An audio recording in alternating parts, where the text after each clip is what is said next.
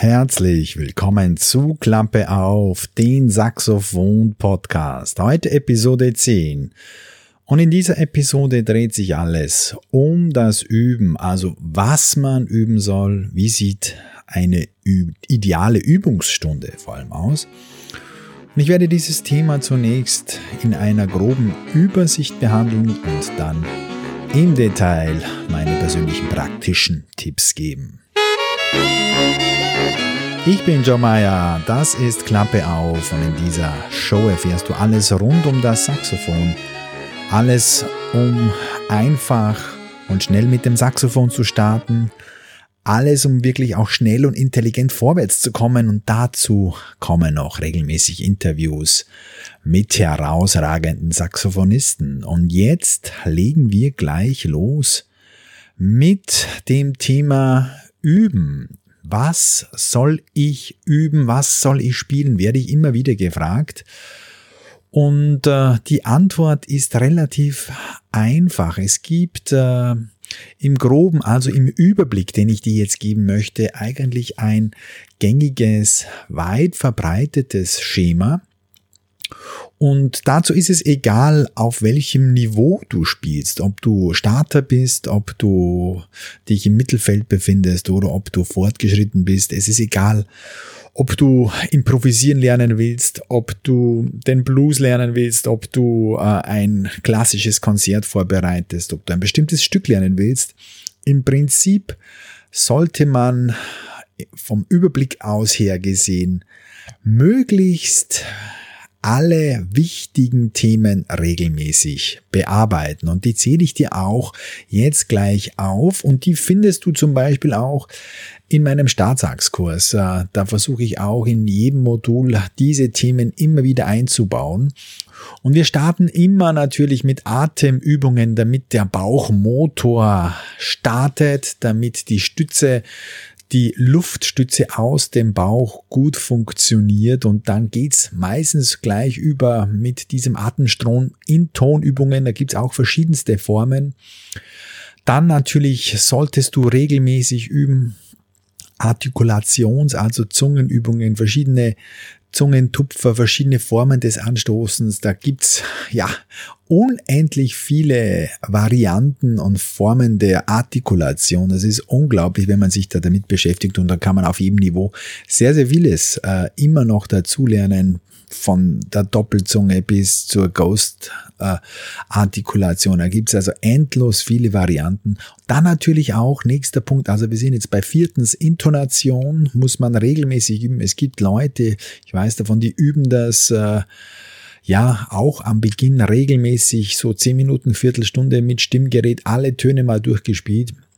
Ich mache das auch im Prinzip regelmäßig eigentlich jeden Tag, aber zehn Minuten mache ich es nicht, aber ich mache so meine bestimmten Stimmtöne und auch die Tonarten, die ich brauche. Äh, also wenn ich ein Stück in A-Dur spiele, dann äh, äh, übe ich natürlich die Intonation mit meinem Drone Tuner, mit dem äh, super Stimmgerät, das ich hier auch schon präsentiert habe. Dann übe ich die A-Dur in reiner Stimmung mit dem Drone Tuner. Das ist super, super App und äh, man kriegt das sehr gut in die Ohren. Also viertens Intonation, dann natürlich Tonleiter, Skalen, ja, ähm, immer wichtig und unterschätzt und ähm, ja oft nicht ganz verstanden. Äh, Tonleitern, Skalen sind das Baumaterial aller Melodien, die wir dann natürlich auch brauchen äh, bei den konkreten Stücken, Musikstücken, Konzerten, die wir dann spielen wollen, bei allen Melodien.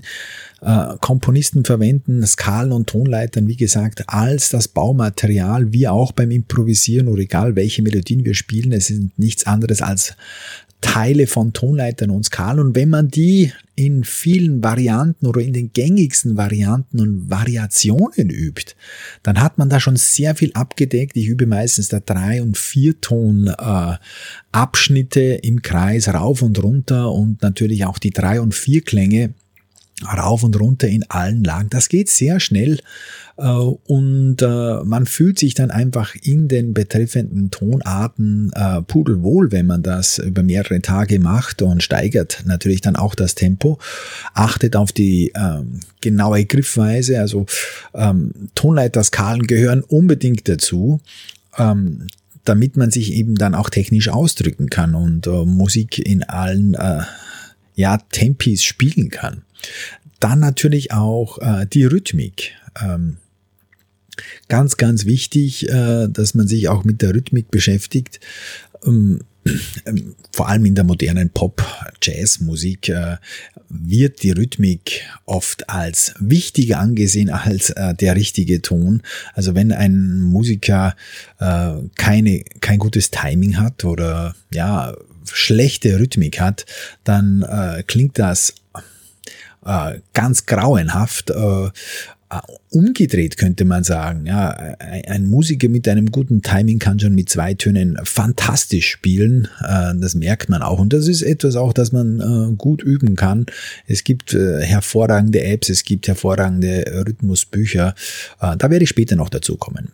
Dann natürlich, was vor allem die Jazzmusiker und, und die Musiker auf dem modernen Bereich machen natürlich auch Improvisationsübungen. Da sind oft da natürlich auch dann die Tonleitern und die Skalen, die Grundlagen. Und man äh, startet dann mit einzelnen Übungen in die Improvisation hinein. Da gibt's auch mehrere, mehrere ist gut, da gibt's x verschiedene Konzepte, wie man da herangeht, meistens über die Rhythmik und über wenige Töne dann rein in die Improvisation mit ein paar Aufgaben.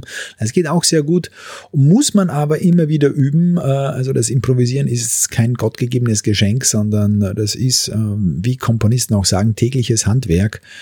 Ist mal besser, mal schlechter. Und das kann man alles üben und werde ich auch später vielleicht noch das ein oder andere Wort sagen. Und dann letzter Punkt natürlich äh, konkret das Ganze umsetzen, Stücke spielen, äh, ähm, dein Konzertprogramm spielen, ähm, Stücke, die du natürlich auch möchtest, die du dir ausgesucht hast. Das kann man dann gerne so machen und, und abschließend dann so als, als Belohnung ansehen das ganze äh, Programm jetzt, das ich jetzt aufgezählt habe mit diesen sechs, sieben Punkten, je nachdem, wie man es jetzt einteilt, hängt natürlich auch zum Teil von deinen Vorlieben ab, von deinen Schwerpunkten, deinen Zielen, Konzertterminen natürlich auch. Ähm, aber im Grunde sollst du alle diese Punkte regelmäßig abdecken. Und das ist ganz, ganz wichtig, dass du nicht nur, nicht nur auf eins stürzt, zum Beispiel Technik, ja, also weil du natürlich äh, wahnsinnig schnell und virtuos spielen möchtest. Das wollen viele. Äh, aber äh, der Punkt ist der, wenn du das ein oder andere vernachlässigst, wird deine Musik um vieles schlechter klingen. Du musst dieses Gesamtpaket so sehen, du musst alle Teile hochschrauben, regelmäßig pflegen und üben. Nur dann wirst du ähm, ja im, im, im Gesamten besser und nur dann wird deine Musik auch gut klingen. Es hilft also nichts, wenn du jetzt dich nur auf die Technik stürzt und ja, äh, im Prinzip alles andere, vor allem den Sound, den Klang, den Ton vernachlässigt, deine Deine äh, schnellen Melodietöne werden nicht verstanden werden, werden nicht klingen. Du musst das alles dann auch gestalten. Es geht dann auch um die Artikulation. Also man muss dann letztendlich wieder das Gesamtpaket sehen und dieses Gesamtpaket, dieser Ausdruck, dieser überzeugende Ausdruck, egal in welchem Tempo, ob es Rhythmik ist, äh, also äh, wirklich coole coole rhythmische Patterns oder auch virtuoseste Technik funktioniert nur, wenn du das ganze Paket natürlich bedienen kannst, wenn du die Artikulation hast, wenn du ähm, den schönen Klang auch hast, wenn du, äh, der schöne Klang hängt natürlich zusammen mit Tonübung und Atemübung, wenn du, wenn die äh, Töne auch gut intoniert sind, äh, da kannst du äh, im Prinzip hier keinen Part vernachlässigen, weil äh, du würdest wirklich um Stufen schlechter spielen. Du musst also regelmäßig diese Bereiche bedienen und üben und regelmäßig, da meine ich natürlich schon auch in jeder Übungseinheit.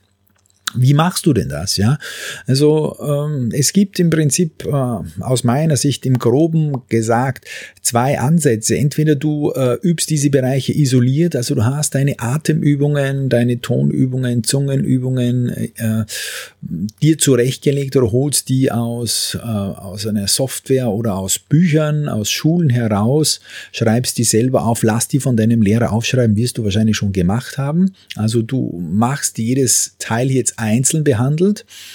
Das ist vor allem am Anfang in den ersten Jahren sehr gut, weil du da im Prinzip äh, ja mehr einen Überblick hast. Wenn du da schon routinierter bist, äh, fortgeschrittene, die Profis dann sowieso, ja, die äh, orientieren sich mehr am Programm, am Musikprogramm, was die spielen. Ich mache das im Prinzip auch so. Ich spiele äh, ein Programm von 10, 15 Stücken und dann schaue ich mir die Tonarten an, die Tempi, die Grooves äh, und richte mein Üben dann äh, nach dem Konzertprogramm aus. Das ist also äh, natürlich wirklich praxisorientiert und funktioniert dann ab einem gewissen Level am besten, weil man sowieso den Überblick und die Routine dann auch hat und, und dann nehme ich ein Stück her und, und leite daraus meine Tonübungen ab, meine Zungenübungen. Also Tempo, Intonation, die, die, Ton, die Tonart und über die Intonation nach dieser und jener Tonart. Die schnellen Stücke, da stürze ich mich dann mehr auf die äh, Tonleitern Skalen und auf die Technik, äh, was dann eben äh, zur Improvisation ansteht. Das ist dann mehr praktisch veranlagt.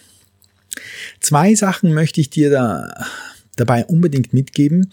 Metronom üben meine jüngeren Schüler, ja, die wehren sich regelmäßig gegen das Metronom üben, habe ich immer wieder äh, gemerkt. Äh, je älter man wird, je, je routinierter man wird, desto mehr schätzt man das Metronom.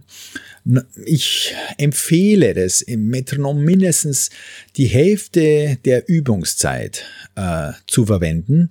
Du wirst temposicherer, du hast einfach dann wirklich äh, eine Sicherheit, dass du im gleichen Tempo bleibst, gleich schnell, gleich langsam.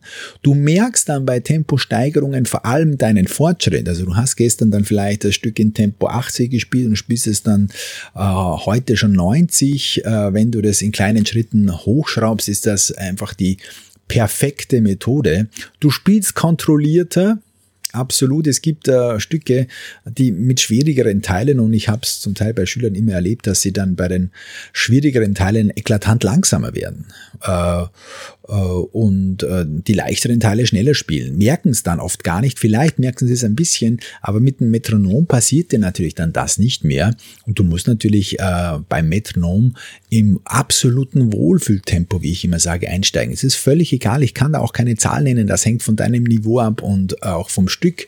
Äh, du steigst einfach mit einem absoluten äh, beschämend leichten Einstiegstempo. So muss es sein, dass du äh, im Prinzip daneben mehr oder weniger Fernsehen kannst. So einfach muss es sein und von dem gehst du aus und steigerst in unmerkbaren Schritten, also in Zweier-, Dreier-Schritten äh, schraubst du dann das hoch und es ist egal, ob du die Achtel einstellst, die Sechzehntel. Du musst ein Tempo wählen, bei dem du das Notenmaterial, die Melodien absolut im Griff hast. Nur darum geht's beim Einstieg und von da aus kannst du dann äh, dich schon langsam Schritt für Schritt hochentwickeln. So machen es alle und je mehr äh, du Zeit dir dafür nimmst, je detaillierter du das machst, desto mehr wirst du profitieren. Das Ganze ist dann letztendlich eine Frage äh, deiner verfügbaren Zeit wenn du das in Zweier-Schritten machst, ist es natürlich besser, als wenn du es in Fünfer-Schritten machst, weil du noch genau und kontrollierter spielst. Und letztendlich geht es bei der Technik um die Kontrolle und das Metronom ist wirklich der beste Diener dabei. Also es gibt unzählige äh, Metronom-Apps im Internet, ähm, auch kostenlose. Ich habe früher Soundcorset verwendet, äh, ähm, also ganz viele haben Metronom und Stimmgerät in einem, das ist auch toll. Äh, ich verwende jetzt oft auch ähm, ähm, die Drums Cool, das ist ein App, das mir äh, Seamus Blake, äh, der super Saxophonist aus New York, gezeigt hat. Der, der übt auch sehr viel damit und die App heißt Drums Cool, wurde von einem Ungar entwickelt vom Ferenc Nemeth ähm, und ist unglaublich gut. Kostet 10 Euro, ich werde die dann verlinken und ich spiele sehr viel damit. Du kannst, das ist unglaublich.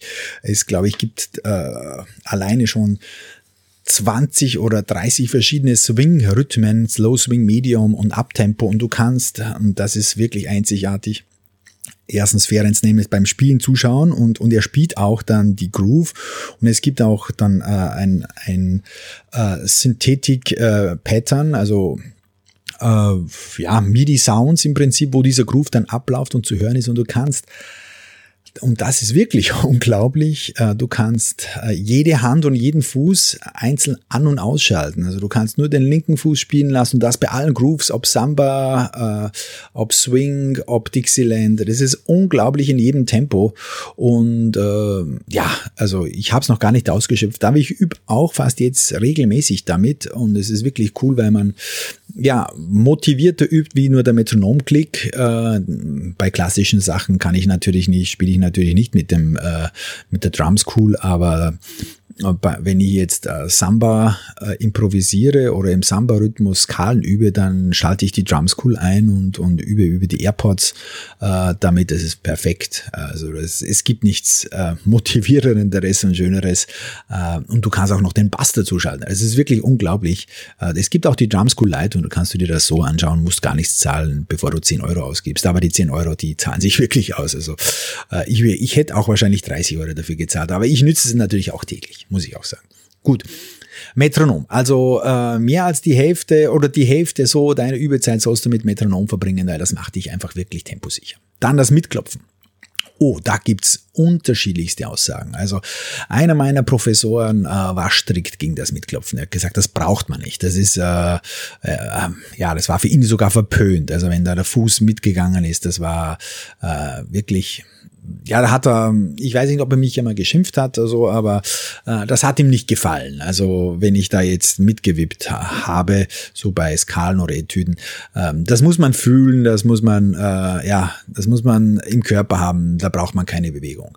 Äh, andere, und, und ich sehe es bei den auch Musikern, bei den Weltbesten auch äh, kürzlich gesehen, die klopfen auch mit. Äh, das ähm, ist etwas, was mir schon persönlich äh, Sicherheit gegeben hat und ich mache es auch mit meinen Schülern regelmäßig, weil diese Bewegung äh, und, und dieses wiederkehrende Wippen, ähm, wenn man es regelmäßig übt, das gibt Sicherheit. Äh, und die Bewegung zur Musik ist etwas Natürliches. Und wenn der Fuß mitwippt, finde ich, ist es, kann es nicht wirklich schlecht sein. Das ist meine persönliche Meinung. Beim Schlagzeuger wippen auch die Füße mit und bewegen sich mit ähm, äh, zu den Downbeats. Also ähm, ich habe nichts dagegen, im Gegenteil, ich fördere das Klopfen und üb's meistens mit meinen Schülern, äh, mit nicht am Anfang, da zähle ich meistens selber laut mit oder zeige mit. Äh, ähm, Im Startsachskurs, im Video-Online-Kurs, im Großen geht, wandert der Cursor sowieso mit, da brauchst du eigentlich gar nicht zählen, aber da wirst du damit auch äh, wirklich äh, zählsicher und temposicher. Aber ich üb's dann meistens äh, später dann mit dem leichtesten Material. Also äh, wenn man, äh, das wäre auch mein Tipp für dich, wenn du das Klopfen nicht gemacht hast, dann mach das mal, probier das mal, aber spiel wirklich das leichteste Material, das du hast, das du im Prinzip mehr oder weniger auswendig spielen kannst, das du schon seit Jahren spielst. Und mit diesem Material spielst du mit wirklich angenehmem Tempo, 60 oder 70 Metronomeinstellung, äh, spielst du dann die durch und klopfst ganz leicht mit den Zehen mit äh, und machst es einfach eine, ein oder zwei Minuten lang, äh, so als Einheit. Musst ja nicht äh, zum Beispiel ein ganzes Stück üben. Äh, das äh, reicht, auch wenn du ein oder zwei Zeilen übst oder verschiedene Stücke übst. Ähm, aber sie sollen leicht sein, damit du nicht abgelenkt bist, sondern ähm, der Fokus liegt einfach auf die Fußbewegung, dass du das äh, mehr oder weniger zur Regelmäßigkeit machst. Ja. Also mitklopfen, empfehle ich schon, weil äh, das ist eine Bewegung, die dann letztendlich automatisiert werden soll und die dir dann, wenn es komplex wird, äh, wenn äh, Notationen komplexer werden, die dir dann wirklich helfen, wenn dein Fuß einfach durchmarschiert und dein Fuß dann zur Referenz wird und dich, du dann äh, bei der Rhythmik dich an deinem Fuß entsprechend orientieren kannst. Das ist schon äh, was Nützliches. Ja, Jetzt äh, werde ich natürlich dann im nächsten Schritt ein kleines bisschen konkreter. Ähm, was soll denn genau geübt werden? Ja, ich habe jetzt mal über das Grobe gesprochen, äh, über diese Bereiche. Ähm, ich versuche jetzt ein bisschen detaillierter zu werden. Ähm, am besten ist natürlich, ähm, wenn man äh, die Unterscheidung trifft zwischen den Startern, also eher dem Anfängerbereich und dann der Mittelklasse und den äh, eher fortgeschritteneren, routinierteren Spielern. Da kann ich jetzt schon ein paar Tipps geben, aber ich kann natürlich nicht ins Detail gehen. Es gibt so unglaublich viel äh, Notenmaterial. Ich selbst äh, spiele mit meinen Schülern jetzt äh, in der Musikschule, glaube ich, mit zehn verschiedenen Musikschulen, also zehn verschiedenen Lernbüchern. Meistens habe ich äh, schon ein oder zwei Favoriten, die werde ich dann auch sagen, aber schon allein im Start gibt es mit Sicherheit 20 oder 25 Schulen und es gibt natürlich die engere Auswahl, aber äh, ja, die Literatur ist nahezu endlos. Jetzt meine Tipps natürlich, ja, für den Start. Wenn du jetzt ähm, einen Lehrer hast, dann wird er dir wahrscheinlich eine Musikschule empfohlen haben oder mit, wird mit dir ein Notenanfänger-Saxophonbuch durchspielen. Und das ist auch wirklich völlig gut, die gängige und korrekte äh, Methode, auch im persönlichen Unterricht. Das ist ganz äh, nützlich und sinnvoll. Du, äh, in diesen Büchern ist eben äh, das Lernprogramm logisch aufeinander aufgebaut und äh, behandelt auch hm, alle Themen, die man braucht. Der Lehrer wird dir dann hoffentlich auch äh, äh, die ganzen wichtigen Sachen, die nicht im Buch stehen und nicht gelernt werden können, wie eben die Luftführung, Artikulation, Haltung äh, und, und die Spezialtricks im Prinzip noch dazu zeigen. Aber du lernst einfach schrittweise die Griffe, die Tonlagen, die Tonarten, die Rhythmusarten. Das ist wirklich sehr sinnvoll. Die Bücher unterscheiden sich im Prinzip ähm, durch die Auswahl der Musikstücke natürlich auch und äh, durch die Lerngeschwindigkeit. Es gibt äh, Bücher, die äh, sehr komplex, rhythmisch äh, schon am Beginn sehr komplex sind ähm, und es gibt Bücher, die äh, da sehr langsam vorwärts gehen.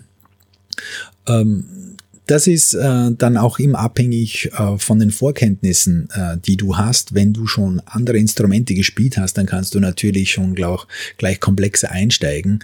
Ähm, es gibt Bücher, äh, die ähm, CD-Playback haben. Und dabei gibt's auch Bücher, die die Haske-Bücher zum Beispiel haben tolle Musik, aber da ist äh, der Saxophonton nicht auf der CD. Und das ist äh, eigentlich ganz, ganz komisch. Also ich spiele auch immer wieder gern mit den De Haske-Büchern, die heißen Hörten, Lesen, Spielen, glaube ich. Da gibt's so vier, fünf Bände. Ich habe das Kompendium, wo alles zusammengefasst sind, mit tollen CDs, toller Musik, aber auf der Musik ist nur das Playback drauf und nicht das Saxophon. Und genau das brauchen eigentlich die Saxophonschüler als Orientierung, weil die Musik bei The Husky schon sehr komplex ist. Ja. Ähm, ich habe in meinem großen Einsteiger Startsax Videokurs im Prinzip immer das Saxophon drauf und auch das Playback. Man sieht mich, äh, es ist meistens ein sehr, sehr einfaches, äh, eher tendenziell langsames Tempo, damit man sicher greift und sich wohlfühlt. Und es baut natürlich auch äh, schrittweise schön langsam aufeinander auf. Man ist immer auf der sicheren Seite und das ist das Wichtigste, dass man nicht überfordert ist. Man kann die natürlich dann letztendlich auch schneller spielen, äh, wenn man sich wohlfühlt. Und eins muss ich dazu sagen, ähm, das größte Problem, das man beim Üben aller Stücke hat, ist immer das Tempo. Sobald man das Tempo rausnimmt, wird's einfach. Und mein Startsaxkurs zum Beispiel, der arbeitet, und das ist eigentlich der Riesenvorteil dabei, immer mit einem sehr, sehr langsamen Grundtempo, von dem aus du Sicherheit bekommst. Und von diesem Tempo kannst du dann natürlich äh, schnell äh, das Tempo auch steigern und schneller werden. Aber du brauchst zunächst mal die Sicherheit, den, den Boden unter den Füßen, damit du überhaupt mal diese Tonwechsel äh, sicher und entspannt greifen kannst. Und da hilft's gar nichts, wenn du da schnell einsteigst. Ja. Also da ist man bei die Haske und solchen Sachen meistens überfordert und muss das Tempo extrem reduzieren, damit man das überhaupt spielen kann in einer Woche. Ist also sehr schwierig. Ich arbeite meistens jetzt, wenn ich ein Saxophonbuch verwende, in letzter Zeit wieder mit dem Saxophonbuch von Klaus Dapper. Das ist äh, wirklich so ein Buch, das in den ersten 20 Kapiteln sehr, sehr breit aufgestellt ist, das sehr, sehr schön macht. Es gibt schon sehr, sehr lange. Ich habe es vor, weiß ich nicht, meinen ersten Jahren, vor 20 Jahren äh, verwendet. Es gibt schon lange dieses Buch, es ist ein hellblaues Buch. Äh, es gibt auch einen zweiten Band, das ist das schwarze Buch, auch tolle Musik drinnen, sehr schön gemacht von Klaus Dapper. Ähm, und das, das erste Buch, äh, so die ersten ja, 20 Kapitel sind toll, also sehr allgemein gehalten, sehr schöne Stücke, finde ich so genau das richtige Level. Dann hat er ein paar Swing-Kapitel drin, die ich nicht so toll finde. Ähm, die, da nehme ich dann immer etwas anderes her. Aber so die ersten ähm, 20 Kapitel, da kommt man schon sehr weit. Also wenn man mit Buch spielen möchte, ist man bei Dapper sehr, sehr, sehr gut aufgehoben, weil er auch so den Mittelweg macht zwischen äh, nicht so einfach einfach und nicht zu schnell und du bekommst auf jeder Seite deine Sachen. Es gibt's jetzt auch mit CD. Es sind tolle Duette drinnen, wie das Moldau-Duett und so. Bekannte Sachen drinnen. Ähm, behandelt das sehr gut auch mit den Spezialbegriffen. Ähm, also sehr solides Buch. Ähm, mit dem kann man wirklich wunderbar starten. Vor allem hat man die CD dabei und äh, ich denke, viele von, von euch werden dieses Buch auch kennen und zu schätzen wissen. Und vor allem das zweite Buch. Also für die Fortgeschrittenen ist das toll. Da ist hinten dann eine Reihe von Salsa-Stücken drin. Fantastische Stücke, die die Schüler wahnsinnig gerne spielen und sehr, sehr viele virtuose Barockstücke drinnen. Ich spiele gerade da eine Reihe von mit meinen jungen Sopransaxophonisten. Äh, die stehen auch total drauf, obwohl die erst so neun, neun, zehn Jahre alt sind und seit ja drei Jahren, zwei, drei Jahren Sopransaxophon spielen. Aber die pflügen durch diese Bücher durch. Das ist unglaublich weil die wirklich sehr, sehr fleißig sind und diese Musik auch äh, sehr, sehr gut zu Sopransaxophon passt. Also gerade diese Barock-Bach-Musik, Rondos, die Schicks und so. Das klingt wirklich toll auch auf dem Sopransaxophon. Ja, also diese Dapper-Bücher kann man wirklich empfehlen. Neben einem Staatsachskurs natürlich, ja, der ganz vorne steht, da sich natürlich selbstverständlich hier nochmal erwähnen muss und nicht oft genug erwähnen kann.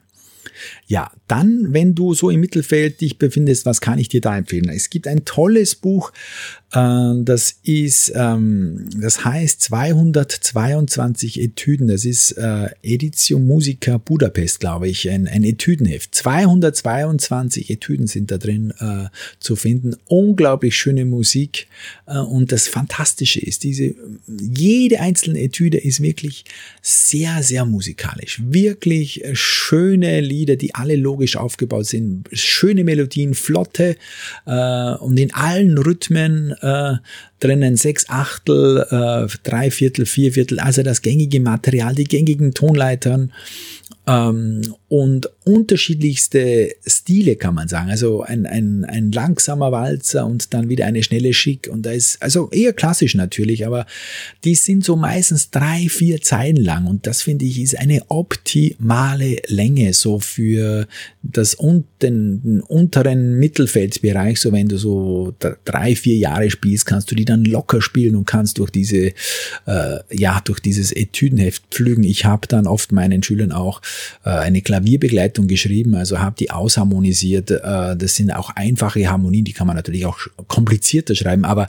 es ist wunderschöne Musik, wirklich. Äh, und ich spiele fast nur dieses Etüdenheft. Am Ende sind die mir fast ein bisschen zu kurz. Da hätte ich mir gewünscht, dass die dann vielleicht so in, in, in Seitenlänge dann irgendwo aufschlagen.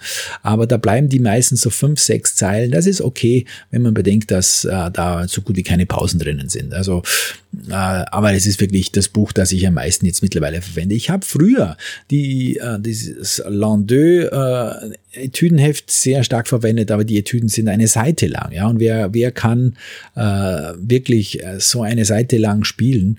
Also das ist zum Teil schon äh, demotivierend für die Schüler weil, weil die wirklich auch komplexer sind und wie, wie gesagt auch konditionell sehr anstrengend sind. Äh, und vom Charakter her gefallen mir einfach diese ungarischen äh, Etüden viel, viel besser. Und ja, wer natürlich dann im, im oberen Feld, wer virtuos unterwegs ist, der kann natürlich auch das Fährling-Etüdenheft äh, spielen. Das ist, äh, glaube ich, eigentlich Oboenmusik. Ich müsste jetzt mal nachschauen.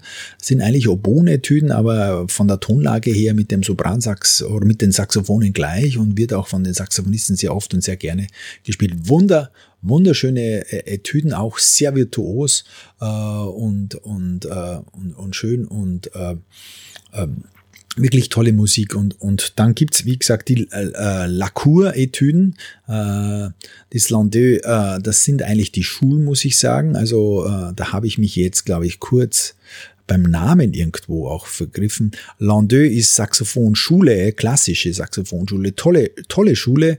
Äh, und, und die, bei den Etüden sind das die Lacour. Lacour heißt der Guy Lacour Etüden, so muss man sagen. Ja. Also Lacour Etüden toll, aber lange.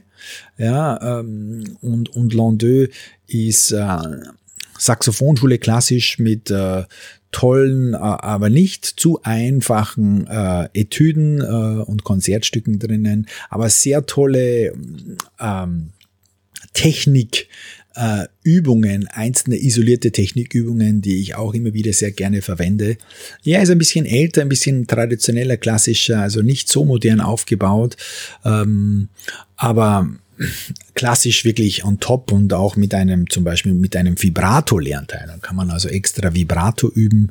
Äh, Habe ich auch ganz selten äh, in anderen Schulen gefunden. Also Landau, Saxophonschulen, La Cour, die Etüden. Eins und zwei gibt's hier. Genau muss man sich einfach anschauen, ob einem das gefällt. Man muss auch nicht alle spielen. Es gibt äh, auch die wirklich Eifrigen, die das komplett durchpflügen. Äh, und es ist kein Nachteil, wenn man, solange man da musikalisch spielt und nicht verbissen da irgendwie diese Töne runtergreift. Äh, man muss Spaß haben und, und dazu muss einem die Musik gefallen. Ja, Wichtig natürlich dazu ist, äh, glaube ich, auf jedem Niveau, dass man die Aufnahmen hat, dass man irgendwo äh, ein, ein Referenzmusik hat, wie das klingen kann. Dazu gibt's natürlich jetzt äh, bei den meisten Büchern mittlerweile schon sehr, sehr gute Begleit-CDs äh, mit der Musik drauf, mit und ohne Saxophon. Bei manchen Büchern habe ich es jetzt schon gefunden, gibt's einen, äh, einen Code, wo man dann die Musik äh, downloaden kann. Ähm, äh, vor allem bei den Pop-Büchern ist das jetzt der Fall. Äh, man lockt sich ein dann auf eine Seite äh, und wie gesagt kann dann die Stücke mit und ohne Begleitung downloaden. Gute Musik und, und immer wichtig. Also ob man jetzt klassisch spielt oder Pop oder Jazz, ist egal. Es ist immer wichtig, ein Vorbild zu haben und sich das anzuhören, damit man weiß, wo die Reise hingeht. Und vor allem natürlich in der Oberstufe, da wird es immer wichtiger. Es gibt zum Beispiel auch diese Guestbot-Reihen, habe ich jetzt wieder nachgeschaut, da gibt es zig verschiedene Reihen. Ich habe hier eins, das ist uh, Play Along für Saxophon Jazz, Guestspot. Ähm, toll, also da gibt es mittlerweile unglaublich viele Bücher davon. Da gibt's äh, The Beatles, da gibt's ABBA, Swing, Nummer 1 Hits, Christmas, Christmas Hits, Film Themes, Classic Blues, 90s Hits, äh, Showstoppers, Ballads. Alles äh, für ähm, ja, für Altsaxophon oder auch für Tenorsaxophon. Und bei meinem Jazz ist hier drinnen Night in Tunisia, Satin Doll, Fly Me to the Moon, One Note Samba. Also tolle Stücke. Ich blättere kurz mal. Sind auch die Griffe drinnen und du hast es erst das Thema und dann noch einen Improvisationsteil. Und das Ganze, und das ist auch cool, hast du natürlich dann auch auf der Begleit-CD drauf. Und dann kannst du dir das anhören und kannst mitspielen du hörst es vielleicht mal drei, vier, fünf Tage an und, und versuchst dann eben so mitzuspielen wie der Saxophonist auf der CD. Und das ist, ist genial. Ja? Also es gibt eben, wie, wie gesagt, äh, den, die Tracks mit dem Saxophon und es gibt nur die Backing-Tracks only, wo das Saxophon fehlt. Also geniale Musik, äh, geniale Stücke. Ähm, Guest Spot heißt die Serie. Ich kann das auch mal verlinken dann kannst du dir das anschauen. Ja. Wenn du dann im modernen Bereich weit unterwegs sein willst, dann äh, wirst du neben dieser Guest-Spot-Serie so an Transkriptionen äh, nicht vorbeikommen. Also wenn du jetzt ja diese Stile lernen möchtest, äh, da geht es jetzt gar nicht noch ums Improvisieren, äh, sondern wenn du jetzt Funk spielen möchtest, ja, wenn du, äh, wenn du äh, Pop-Melodien äh, spielen möchtest, dann musst du unbedingt dir diese, ja, besten, und die kannst du dir jetzt alle ganz problemlos streamen äh, oder kaufen, äh, diese, Saxoph diese typischen Saxophonisten anhören. Ja. Kenny G im Pop-Bereich, Sopran, Alt, äh, Tenor spielt, er, spielt ja alles unglaublich gut, ähm, hat nur unter den Saxophonisten oder unter den Jazzmusikern äh, oft, ja oft nicht unbegründet einen nicht ganz so guten Ruf, weil er natürlich sehr viel auf Show macht, aber er ist ein fantastischer Musiker, also unglaublich. Äh, also Kenny G am, im Pop-Bereich, Candy Dalfa, Massio Parker im, im Funk-Rock-Bereich, Michael Linton äh, spiele ich gerade mit einem Schüler, äh, super Pop-Saxophonist, Grover Washington natürlich, also das sind so äh, gute, ähm, zu hörende und relativ einfach spielende Saxophonisten.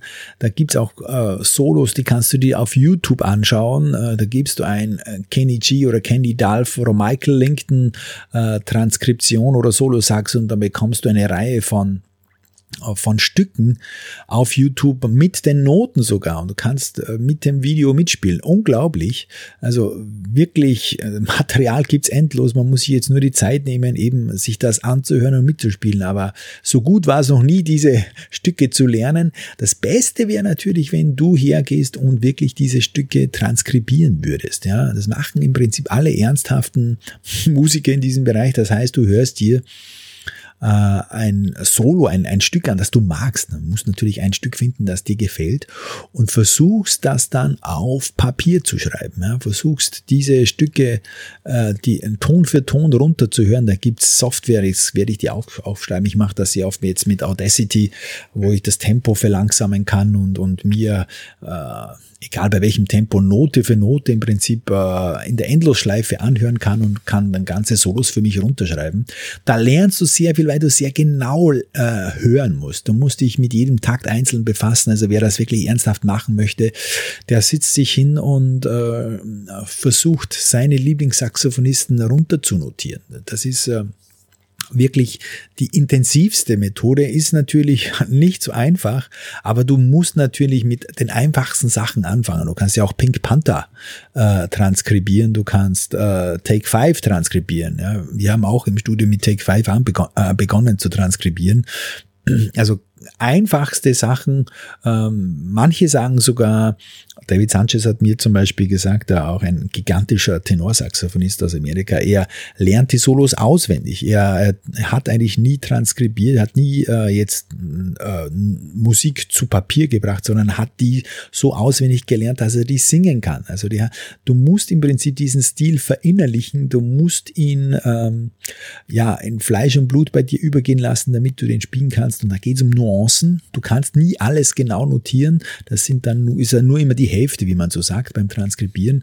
Der, der Rest äh, muss man dann einfach durch Artikulation umsetzen. Man kann nur Töne und Rhythmus ungefähr notieren, aber man man wird Schwierigkeiten haben. Deshalb ist es immer gut, wenn du das wirklich vorhast, mit den einfachsten Sachen, und wenn es nur drei Takte sind, mal zu probieren, äh, Töne herauszusuchen, was spielt er da und dann versuchen, das äh, rhythmisch zu fassen. Ist, ist spannend und ist wirklich ein, ein intensiver, aber sehr, sehr wirkungsvoller Weg, weil du wirklich ganz tief in diese Musik reintauchst und außerdem dir dann so mehr oder weniger eine kleine Bibliothek anlegen kannst, was eigentlich alle machen.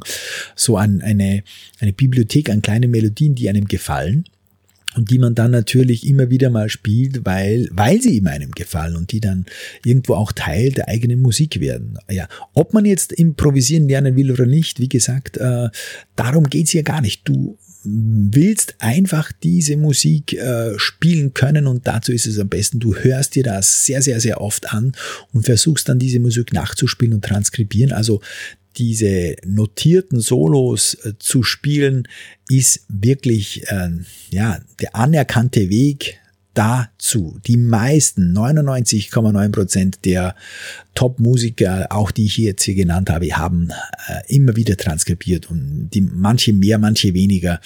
Aber an dem kommst du ab einem gewissen Level dann nicht mehr vorbei, solche Sachen zu spielen. Und im Jazz, wenn du also Swing äh, und Funk und solche Sachen spielen magst, vor allem Swing, ähm, ist vor allem natürlich Bob Minzer am Tenorsaxophon, Joshua Redman äh, sehr, sehr wichtig. Sunny Stitt ist auch gut zu hören und gut zu spielen. Und natürlich die, die, diese äh, Rhythmik-Lernreihe von Lenny Niehaus und Jim Snydero, das sind mittlerweile Klassiker. Da gibt's mehrere Bände, leicht zum Einsteigen, sehr seriös und gut aufgebaut. Gibt's seit, ich glaube, Lenny Niehaus gibt's seit äh, über 50 Jahren die Bücher. Ich habe jetzt erst mal wieder mal nachgeschaut in Band 1, äh, ich glaube 1967 oder sowas äh, sind die äh, das erste Mal erschienen und das sind zeitlose Klassiker. Also die kann man ewig spielen und dann lernt man richtig gut grooven, weil auch die Notation mit dieser Offbeat-Swing-Phrasierung da auch notiert ist. Das ist sehr sauber und ordentlich gemacht. Wirklich gut gemacht. Ja, das das kann ich dir empfehlen. Bob Minzer hat auch drei, vier äh, Phrasierungsbücher für Jazz, Funk, äh, für Swing rausgegeben, äh, auch für Sambas, äh, für Easy, Easy Etudes, dann die normalen und die Advanced. Da gibt's glaube ich, drei oder gibt's vielleicht schon vier. Ich habe ähm, mich jetzt da eine Zeit lang schon ihm umgeschaut. Ich verwende drei Bücher von ihm. Ähm, er hat mit dem Schwierigsten angefangen und ist dann immer einfacher geworden, so muss man sagen. Aber die sind auch super toll und Bob Minzer ist natürlich ein äh, Arrangeur und Phrasierungsgott, ist mittlerweile auch äh, einer der Leiter der WDR Big Band, ist täglich jetzt ähm, regelmäßig in Köln, nicht täglich, äh, und ist ein genialer genialer Arrangeur und, und mindestens so genialer Solist am, am Tenorsaxophon und auf der Basskanette. Also unglaublich und, und äh, der kann alles spielen auch, alle Stile, modern, Jazz, Funk, Rock mit, mit den Yellow Jackets und mit seinem Quartett äh, deckt er da alles, äh, sämtliche Stile ab. Also kann ich nur empfehlen. Bob Minzer äh, und natürlich äh, Joshua Redman Solo sind auch natürlich auch cool zu hören, weil er sehr logisch und und und auch äh, sehr verständlich seine Solos aufbaut. Es gibt unzählige weitere geniale Musiker, aber die sind zum Teil so komplex und so schwierig auch zu hören. Da muss man so lange hören, dass man reinkommt. Also zum, zum, zum Einstieg würde ich, wie gesagt, diese äh, Reihe von Musikern empfehlen, weil die sehr, sehr verständlich und trotzdem äh, absolut klasse phrasieren und, und ein, ein super Timing haben und einfach überzeugend musikalisch spielen. Ja, und äh, wie gesagt, dann komme ich jetzt nochmal zurück. Äh, Übungsprogramm ähm, ja, am besten täglich natürlich. Ja. Also ähm, egal, ob du jetzt 20 Minuten spielst oder 30 Minuten oder 45, meine Einheiten sind meistens so 45 Minuten lang und dann brauche ich mal eine Pause, äh, um, um äh, das Gehirn ein bisschen durchzulüften, dann mache ich etwas anderes. Ideal wäre es, habe ich schon mal angesprochen in einem Workshop, zweimal täglich das zu machen. Ja? Also ich mache zum Beispiel, äh, wenn ich jetzt, ähm, ich übe zum Beispiel gerade so Range Changes, da gibt's ein wunderbares Buch auch von äh, Walt Weiskopf von Raymond Ricker über so moderne Akkordfolgen. Und die übe ich am Beginn und am Ende ja. Und, äh, und im Idealfall zweimal am Tag damit das äh, schneller tiefer sitzt. Das dauert dann sowieso äh, mehrere Tage und auch Wochen. Und das ist auch mein Tipp für dich. Also wenn du jetzt ja also Material spielst am Anfang ist die Lernkurve sehr sehr steil. Da ist das Saxophon ein unglaublich schnelles Instrument. Ich denke das schnellste äh, im Vergleich zu allen anderen. Ich erlebe das an meiner Musikschule regelmäßig wie schnell schnell die Saxophonisten in den ersten deren Jahren unterwegs sind. Das sind wirklich wahre Raketen. Und ähm, ja, da lernst du natürlich so ein Stück ganz, ganz schnell, aber die Lernkurve wird flacher und im Mittelbereich, Mediumbereich, in der Mittelklasse brauchst du dann mit Sicherheit so, ja, fünf Tage, eine Woche ähm, mit demselben Material, damit du das sicher in den Fingern bekommst, je nach Schule natürlich, ja, und wie schnell du vorwärts gehst. Und dann im oberen Bereich, ja, also wenn, wenn die, das Material komplex und schwieriger wird, dann musst du mit Sicherheit dann drei Wochen, vier Wochen, äh, ein, ein, zwei, drei Monate Monate am gleichen Material immer wieder üben, ähm, damit das einfach ja ganz tief reingeht und damit das automatisiert wird. Und das ist ja letztlich ein, äh, das Ziel, dass, dass man das mit Leichtigkeit spielt, dass es sich spielt. Ja, ich habe im äh, Studium von meinem Klavierlehrer aus äh, ein Buch lernen, äh, lesen müssen, Tennis und Psyche. Das ist cool. Ich muss mal wieder raussuchen. Da geht's auch darum, dass man Abläufe automatisiert, dass es spielt, dass man nicht mehr selber kontrolliert, sondern dass man im Prinzip nur mehr zuschaut, wie es passiert und das geht im Prinzip äh, ja durch Entspannung und durch äh, laufende Wiederholungen. Muss man wieder rausschauen. Äh, vielleicht mache ich mal eine Podcast-Episode über Tennis und Psyche. Ja, Wichtig ist natürlich, dass du nicht ewig lange spielst. Ja, also ich mache meistens so 40, 45 Minuten, eine Fußballhalbzeit ungefähr so und dann mache ich Pause Wichtig ist auch aus meiner Sicht, dass du einen guten Übungsort hast, also im Keller, Dachboden, wo du dich einfach wohlfühlst und mit deinem Saxophon äh, dich ungestört fühlst und wo du auch so das Gefühl hast, dass du andere nicht störst. Ja, also wo du mit deinem Saxophon die schönste Zeit verbringst, so muss man es einfach sagen. Und die Übezeit selber ist für mich auch immer sinnvoll, wenn es die gleiche Uhrzeit ist. Bei mir ist es eben meistens dann zur Mittagszeit oder so und dann, äh, weil ich einfach überhaupt überhaupt kein Morgenmensch bin. Ich äh, schleppe mich mehr oder weniger über den Vormittag drüber und werde dann ab der Mittagszeit mehr oder weniger wach. Und bei mir ist es dann jetzt, wie zum Beispiel jetzt die Abendzeit, es ist äh, 21.40 Uhr und ich fühle mich wirklich total wach. Ja. Also dann wäre es natürlich ideal, wenn man es kann, ja, dass man sich seine beste, seine stärkste Zeit am Tag aussucht, äh, wo man einfach ähm, am meisten Energie hat, wo man sich am wohlsten fühlt. Wenn man das kann, ist natürlich toll und sonst muss man sich irgendwo zurechtlegen. Aber es ist natürlich immer förderlich, wenn man sich wohlfühlt, ja, und nicht ausgelaucht ist. Es gibt natürlich auch Tage, wo, wo ich dann üben muss und bin schon müde. Äh, aber meistens, wenn ich so, so, so zehn Minuten mich eingespielt habe, dann äh, habe ich schon wieder die Energie. Also meistens ist eher so der, der Weg zum Saxophon dann äh, so die anfängliche Müdigkeit noch die das größte Hindernis. Aber da muss man dann einfach Kopf ausschalten und zunächst mal schnurstracks zum Übelplatz gehen und dann einfach aufbauen und losspielen. Und dann kommt die Freude sofort auf, normalerweise, ja. Das wollte ich dir natürlich jetzt auch nochmal sagen. Äh, ja, es ist nicht jeder Tag gleich beim Üben. Manche sind, manche Tage sind genial, je nachdem, was du spielst, welches Blatt du hast äh, und was du dir vornimmst. Äh, wichtig ist, dass du einfach Freude hast beim Spielen, dass du das spielst, was dir Spaß macht. Natürlich, ähm, du spielst ein Buch, du sollst dieses Skala und jenes Skala üben, aber du kannst das natürlich auch so verbinden und so aufbauen, dass es dir Freude macht, dass du dir einen Groove suchst, der dir Spaß macht, dass du dir ein Stück suchst, äh, das in dieser Tonart ist. Da muss man natürlich schon ein bisschen arbeiten dran. Alles äh, wird man nicht so passend serviert bekommen, aber ähm, da ist, denke ich, dann auch mit jedem Monat äh, deines Weges äh, mehr Routine dann für dich äh, vorhanden und da kannst du dich dann umschauen, kannst dir Tipps auch von mir holen.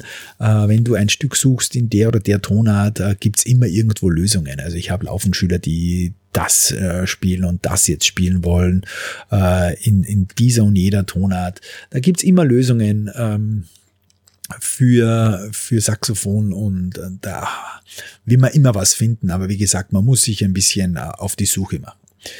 Ja, das ist wichtig und wenn es dann an Motivation äh, fehlt, vielleicht mal, wo, wo, ein kleines Loch, Motivationsloch kommt, das äh, früher oder später vielleicht mal kommt, weil man eben viele andere Sachen auch zu tun hat und man das Gefühl hat, man kommt nicht zum Spielen, muss man sich eben seine Motivation organisieren, wie ich so schön sage. Geh auf Konzerte, nimm dir ein Konzert pro Monat zum Beispiel vor, schau dir YouTube-Videos an. Das habe ich auch mal eine Zeit lang gemacht, habe mich äh, vor dem Üben mal fünf Minuten hingesetzt und habe meine typischen Saxophonisten eingegeben, äh, die mir gerade Spaß machen oder, oder ein Stück, das ich spielen wollte und habe mir da ein paar Versionen angehört und habe mich da motivieren lassen. Ja, oder oh, Spiel, Versuch mit Freunden ein Konzert zu organisieren. Es muss ja nicht gleich äh, vor 100 äh, Zuhörern sein. Ich habe auch eine Zeit gehabt, da habe ich Wohnzimmerkonzerte mit Freunden gegeben. Das war auch lustig. Ähm, da haben wir so Stuhlreihen aufgestellt von 15, 20 Stühlen und haben da am Klavier zu dritt oder so gespielt. Ähm, das war auch lustig und äh, wie gesagt, wichtig ist einfach das regelmäßige Spielen. Das wäre im Prinzip oberstes Gebot, damit du äh, vorwärts kommst, damit du einfach äh, so in diese positive Feedback-Spirale kommst und dann nach oben gespült wirst, ja. Und eins möchte ich dir abschließend jetzt noch sagen. Jetzt haben wir schon fast eine Stunde geplaudert. Eins ist ganz, ganz wichtig, egal wer dir auf deinem Weg ja, äh, vor die Füße kommt, lass dich nicht unterkriegen, ja gib nicht auf. Äh, es werden immer Musiker deinen Weg kreuzen, die besser spielen können, die etwas besser wissen als du. Jeder bringt aber seinen einzigartigen Stil mit, ja, und das äh, wird jedem laufend immer wieder mal passieren, dass äh, ein Fehler passiert oder eben, dass man einen trifft oder mehrere trifft, die das besser können. Das ist dann natürlich auch deren Geschichte geschuldet. Ja, ich, ich treffe regelmäßig wirklich äh, die weltbesten Saxophonisten und plaudere mit denen. Und wenn man dann hört, wie, wie äh, sie im Prinzip ihre Karriere aufgebaut haben, was sie alles gemacht haben, dann erklärt sich da einiges von selbst. Ja, also das ist einfach eine Menge intensiver, langwieriger, harter Arbeit. Äh, wenn, je höher man kommen möchte, desto anstrengender wird's. Das ist auch völlig klar. Aber darum, glaube ich, geht's nicht wirklich. Es geht darum, dass man das Saxophonspielen wirklich genießt, Freude am Klang hat, an der Musik, am Instrument, am schönen Aussehen vom Instrument. Saxophon ist ja mit Sicherheit das schönste Instrument, das es gibt. Ähm, da sind wir uns sicher einig, vom Aussehen her schon, ja, äh, und vom Klang sowieso. Also genieße diese Zeit, kümmere dich nicht um äh, Kritiker, äh, nimm Kritiken an, die ja konstruktiv sind, wie man so schön sagt. Man kann immer etwas verbessern, das weiß doch jeder, aber lass dich da nicht unterkriegen. Äh, nimm dein Spiel ins, in den Fokus und wenn man bemüht ist, besser zu spielen, dann wird man sich auch verbessern und wird noch mehr Genuss und, und Freude am Saxophonspiel haben. Und das ist egal, auf welchem Niveau man spielt. Ja. Also genieß deine Zeit mit dem Saxophon. Es soll die schönste Zeit sein äh, vom Tag oder eine der schönsten Zeiten natürlich auch eine besondere Zeit. Und äh, darum geht's. Und das wollte ich dir jetzt abschließend mitgeben. Ja. Und wenn du selber Saxophon spielen starten möchtest, also noch gar nicht spielst oder dich jetzt, du hast vielleicht schon einen Lehrer, bist in den ersten Wochen, äh, dann schau doch rein auf www.saxophonlernen mit F geschrieben, Saxophon mit F, ja, .com.